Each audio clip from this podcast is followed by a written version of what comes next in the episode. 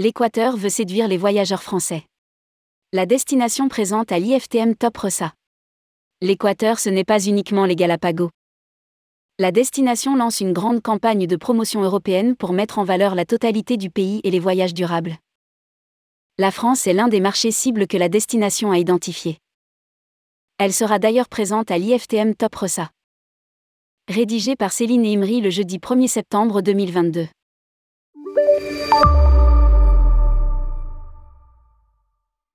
L'Équateur veut partir à la conquête des voyageurs français. Le pays a lancé une vaste campagne de communication européenne. L'opération a débuté en juin et se terminera en décembre 2022. Présente sur quatre marchés, France, Espagne, Allemagne et Royaume-Uni, la campagne sera renouvelée l'an prochain. Objectif promouvoir tout le pays et pas uniquement les Galapagos mais également les voyages durables. La destination souhaite en effet diversifier son offre et montrer tout son potentiel. Durant toute la durée de la campagne, newsletters, communiqués de presse et présentations de la destination seront organisés. Sur le marché français, l'Équateur sera présent à l'IFTM Top Rossa qui se tiendra du 20 au 22 septembre 2022 à Paris. Au cours de cet événement, la destination présentera ce qu'il a de mieux à offrir en termes de gastronomie et de biodiversité.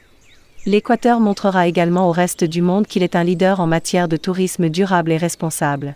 Indique un communiqué de presse. Pour les professionnels du tourisme, c'est l'occasion de découvrir et de se former à une nouvelle destination.